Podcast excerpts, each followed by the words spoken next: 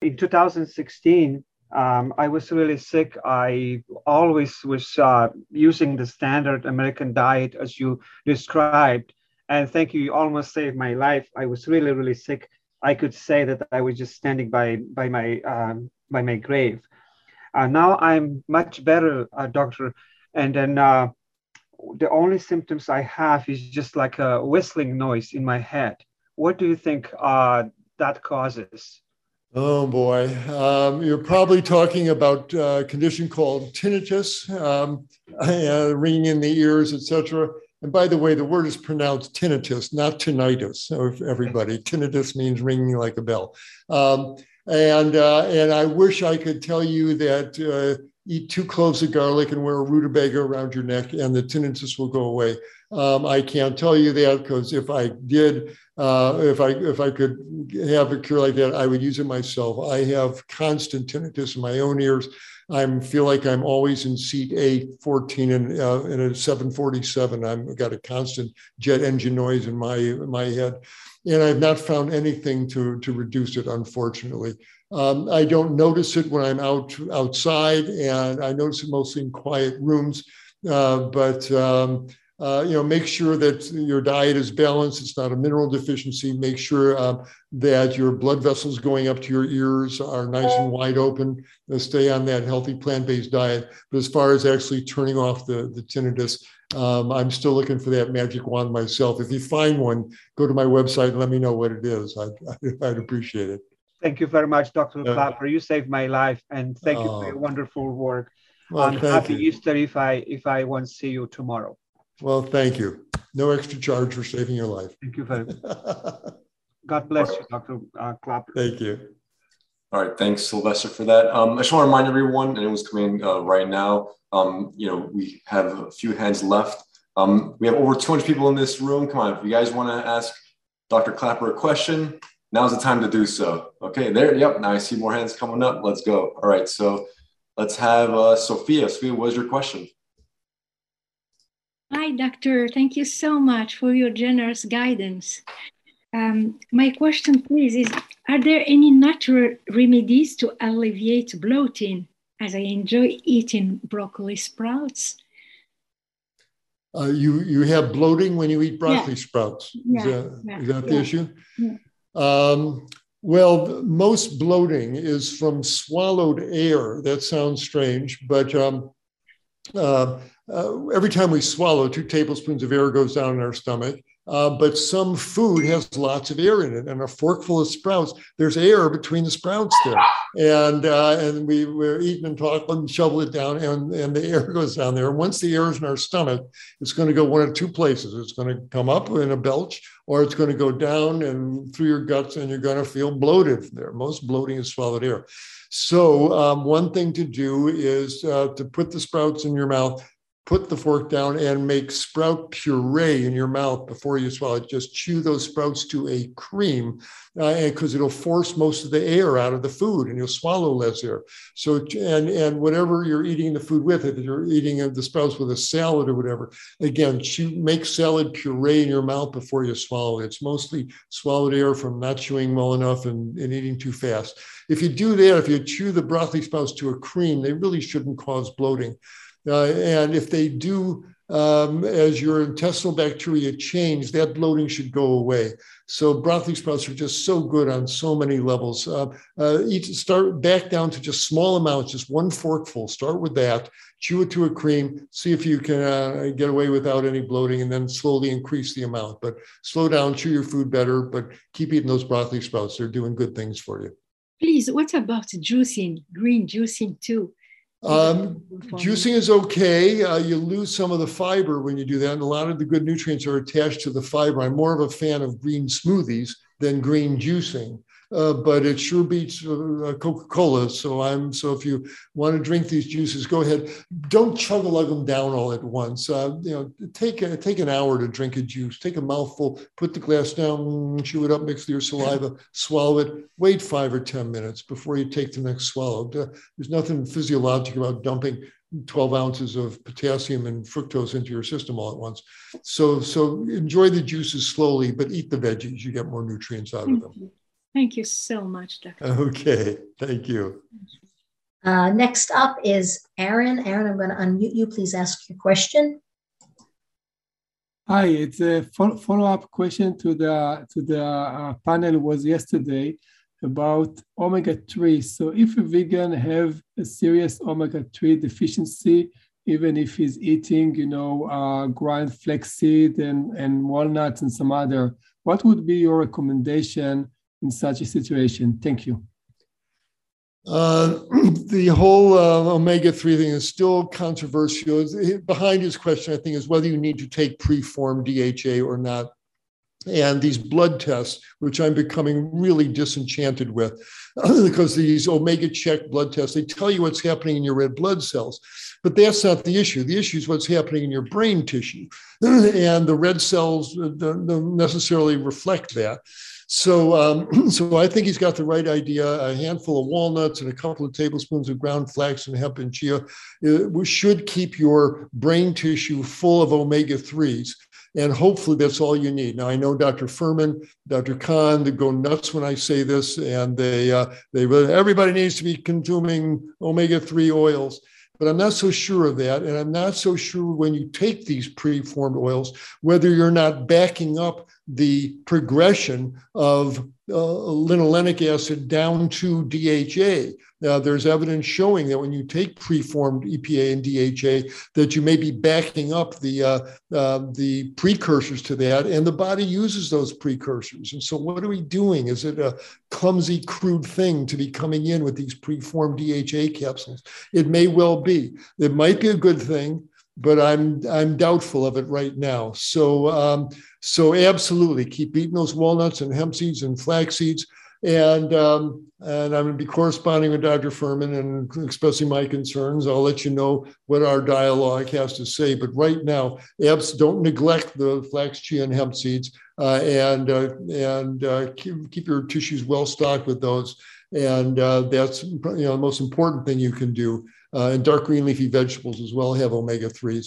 And stay tuned. We'll uh, see about the, uh, we'll see about whether you need these preformed algae oils. I think there's a good chance that we don't need them and they might be doing some harm uh, to be determined. That's the best I can tell you.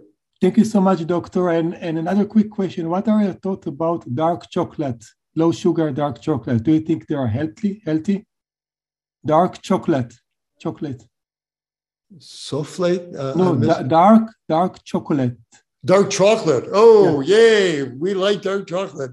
Um, we have a bar in our refrigerator. It's been there for two months. We, you know, we have one square in the evening, maybe two squares. We're slowly working our way through this bar, but the, but we all read uh, there's antioxidants and uh, you know good things in, in dark chocolate. Don't eat. That doesn't mean eat a big you know 16 ounce bar of chocolate. Oh, doctor says it's good for me. But you know, one or two squares in the evening, a couple times a week, I think are just fine. It's one of the few joys in life we have left to us here. So by all means, enjoy enjoy a little bit of dark chocolate from time to time. Thank you so much again. You bet. Uh, next up is Randy. Randy, I'm going to unmute you. If you could please ask your question. Dr. Klaper. Yes. Um, I have blood work coming up. Um, maybe, and it's through the telehealth. So with one of the doctors in your group. Um,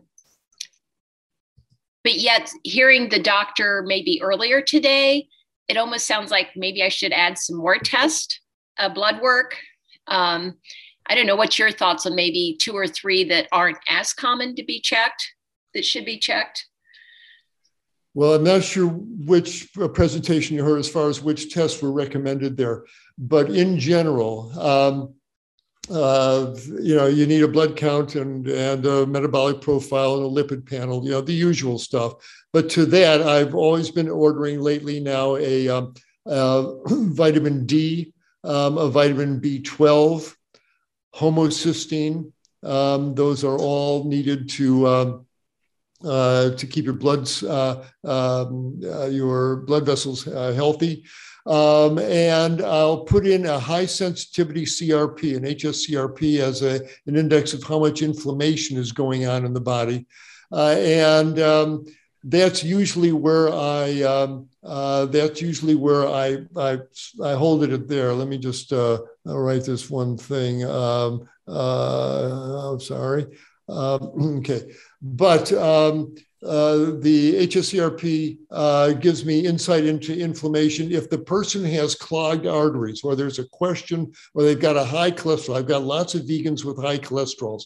I um, I want to know do the, is that inflammatory fire burning in the walls of their arteries? So I, there's an inflammatory panel uh, that your doctor can order high sensitivity CRP, oxidized cholesterol, um, uh, uh, myeloperoxidase, phospholipase. They're they're in the inflammatory panel that Quest Labs and LabCorp does. So um, so I will add those inflammatory markers on if I've got a vegan with high cholesterol. But other than that, just add an HSCRP, a vitamin D, a B12, and a homocysteine uh, to your standard battery test. And I think you get a pretty good idea what's happening in your body there. I think one mentioned earlier was the 9P21 detects arthrosclerosis, maybe? No, I don't think you need that. Okay. Um, okay. Okay. Okay. Thank you. You're welcome. Um, okay, the next one up is Wendy. Wednesday, I'm, I'm, I'm going to unmute you if you could please ask your question. Hi. Hi. Hi, Dr. Klaper. I'm Wendy. And I had two questions. One was maybe you already answered it, but I'm about 80% whole food plant based. So I want to know what what do you, what frequency do you recommend for getting my blood tests, like, you know, measure cholesterol, A1C, B12, and some of the other ones you mentioned? And the second question was um, for making sure I get enough calcium and B12, as an example, is it better to take these through supplements, food, or I'll call it enriched foods? So, for example, nutritional yeast has B12 added to it. Um, you know, a lot of these vegan milks, they have uh, plant milks, they have calcium. I was just wondering, what is the best way, you know, to make sure I'm getting enough good, of those? Yeah, good questions. Um, of course, food is always the best source, of course, but uh, knowing what we know that you know you need a fair amount of calcium, you know, up to 500 milligrams of calcium a day from your diet would be really nice. Uh, and it can be hard to get that just from food. So I'm a big fan of the calcium fortified plant milks and the B12 fortified nutritional yeast. I'm fine with those. And uh, your uh, and so uh, shoot for about 500 milligrams of calcium in your in your food, and you know using the supplemented if necessary. Uh, and uh, and if you if you're not a nutritional yeast fan, then yeah, you do need to take a a B12 supplement three times a week under your tongue there, or uh, in, in, some form. But uh, if you can get it out of food, that's always best. And uh, second place under that is the fortified foods. And coming in third are just as plain straight supplements. I'm not a big fan of calcium tablets and things like that. And uh, the, the questions you asked earlier about the test, I think we mentioned that. Thank you for mentioning the A1C, and you need that as well. But get get your uh, uh, your B12 homocysteine um, uh, and uh, inflammatory markers, HSCRP measured, and you'll you'll have pretty much all you need to know. I'm sorry. So uh, how how often do you recommend that? Because B, um, what the blood test or the B12? The, but, the blood the blood tests oh, once a year. You shouldn't need, unless you've got an ongoing medical problem, once a year should be plenty. Okay. By the way, just a, um, a by the way, I was just curious if you have any comments on resveratrol. On resveratrol, yeah, eat grapes. Um, I think they're they're wonderful, and uh, and prunes and plums, you know the, the dark fruits have resveratrol. Eat them, enjoy them, but again, there's no magic uh, I'm not a bit. Oh, if I just take this resveratrol, then I'll be, I'll be what? I can keep eating my meat. I hope not. Uh, and uh, I'll be, I'll be healthy. No, you're going to be healthy from the whole plant-based food stream, coming in with all with all these whole foods with every meal, meal after meal. That's where health comes from. It's not from a resveratrol capsule or, or a supplement. Um, get resveratrol. I'm all for it, but get it out of grapes and prunes and plums. Uh, but uh, they're, they're not the answer. Uh, they're just part of uh, a good balanced diet. Thank you very much. I appreciate okay. all the information. You bet. Uh, next up is DS. Um, please ask your question. Oh, hi, yeah, Dan, uh, Dr. Klaper. I love your, uh, I really appreciate your work and thank you for the presentation. Um, I have been whole food plant based for almost five years. Feel fantastic running marathons. Even at 50, I got my ocean lifeguarding certification just for, for kicks, you know. So I'm I'm thriving. I love it. Everything's thank you. Everything's great. Um, and uh, I my blood work, uh, you know, you know, my weight is good. My blood work is is pretty stellar. All my inflammation markers are low. My blood pressure is 110 over 70, maybe sometimes lower. So everything is great, but I have this um, this cholesterol is a little high. I got it taken uh, two years ago. It was 197 and then 108 for the bad for the LDL. And then last year I've been slacking a little bit, eating a little too much store bought hummus, and it went up to like 230 and 120 for the LDL. So uh, I'm not you know, extremely concerned about it, but I'm not also not happy about it, obviously. And I was wondering what you thought about plant sterols and amla powder and any other maybe uh, supplements or kind of a holistic, uh, you know, remedies that might lower it naturally. I'd rather, I really don't feel like I want to be on a statin. Yeah. No, you're right. Such an important question. And I've got so many vegans with high cholesterols that I'm going to be doing a 20 minute video called Beyond Cholesterol on my website. I, hopefully, I can get to it next week um, because of this very issue that you raised. And the gist of the video says this listen, um, these plaques in the artery walls don't form just because your LDL is high. These are inflammatory lesions. These arteries are being injured by Joe Six Pack American running fried chicken and buffalo wings and pizzas and uh, and uh, French fries and onion rings and all the free radical laden processed foods. That's what injures those arteries. Then the oxidized cholesterol from cooking the animal muscle penetrates into the wall through that injured endothelium and uh, gets into the wall of the artery and sets off the plaque formation. This is an active, ongoing inflammatory process. Uh, just learning, knowing what your LDL is or your, your total cholesterol doesn't tell me if you've got that inflammatory fire burning in the walls of the arteries.